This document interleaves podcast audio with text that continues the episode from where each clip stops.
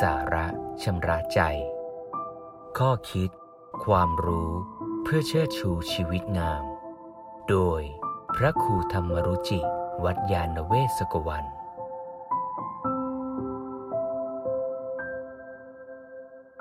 ทุกคนเป็นภาระได้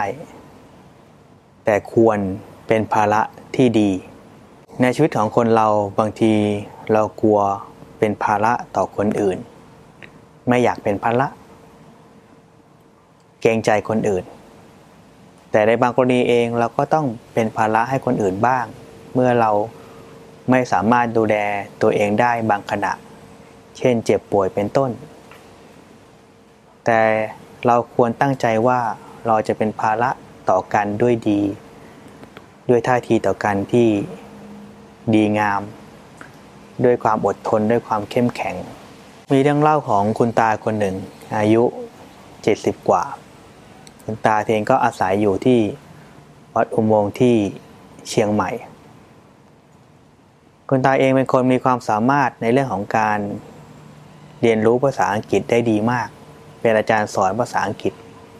แม้เกษียณมาแล้วก็มีความรักในภาษาอังกฤษมาก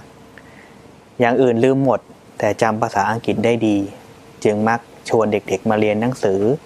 เรียนภาษาอังกฤษด้วย เด็กๆมาเตะบอลก็ชวนมาเรียนหนังสือ คุณตามีความภูมิใจว่าได้ช่วยเกื้อกูลหลายคน ให้ประสบความสำเร็จในการเรียนในการศึกษา มีรูปคู่กับเด็กๆบางคนที่สำเร็จปริญญา หรือบางครั้งเองก็ช่วยพระทำวิทยานิพนธ์จนสำเร็จ คุณตาพยายามใช้ชีวิตเอื้ออารี ให้ความรู้ต่อคนอื่นรอบตัว ในกระเป๋าของคุณตาเมื่อต้องเดินทางไปที่ไหน เช่นไปตลาดเป็นต้น จะมีจดหมายน้อย เนื้อความในจดหมายจะเขียนว่า ตาเป็นคนที่ตาหูไม่ค่อยดีแล้ว ถ้าเกิดอะไรขึ้น อย่าเอาผิดคนที่เกี่ยวพันเกี่ยวข้อง ตาเองอาจจะเป็นคนผิดเองก็ได้ ความหมายคือกลัวว่าเมื่อเกิดอุบัติเหตุคนอื่นจะเอาผิดคนอื่น ก็เลยเขียนจดหมาย ไม่อยากให้คนอื่นต้องเดือดร้อนเพราะตน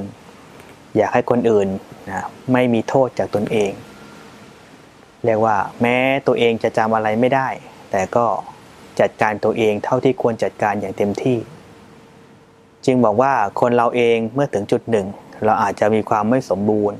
แต่เราก็มีท่าทีต่อคนอื่นด้วยความเอื้ออารีมีท่าทีต่อคนอื่นด้วยความปรารถนาดี แม้เราจะเป็นภาระกับใครก็จะเป็นภาระที่ดี คนอื่นก็พร้อมที่จะเกื้อกูลเกื้อหนุน ดังนั้นคนทุกคนนะเราก็มีความเกี่ยวข้องสัมพันธ์กัน การเอื้ออารีการเกื้อกูลกันเป็นเรื่องปกติ แต่เมื่อเราเกื้อกูลกันมีคนช่วยเหลือเรา เราก็ต้องปฏิบัติตนให้คนช่วยเหลือรู้สึกดี รู้สึกมีความสุข เมื่อเราเจ็บป่วยไข้เราก็เป็นคนไข้ที่ดี เราก็จะเป็นคนที่ทำให้คนดูแลเราก็ไม่เหนื่อยยากจนเกินไป ทุกคนเป็นภาระได้ แต่ควรเป็นภาระที่ดีต่อกัน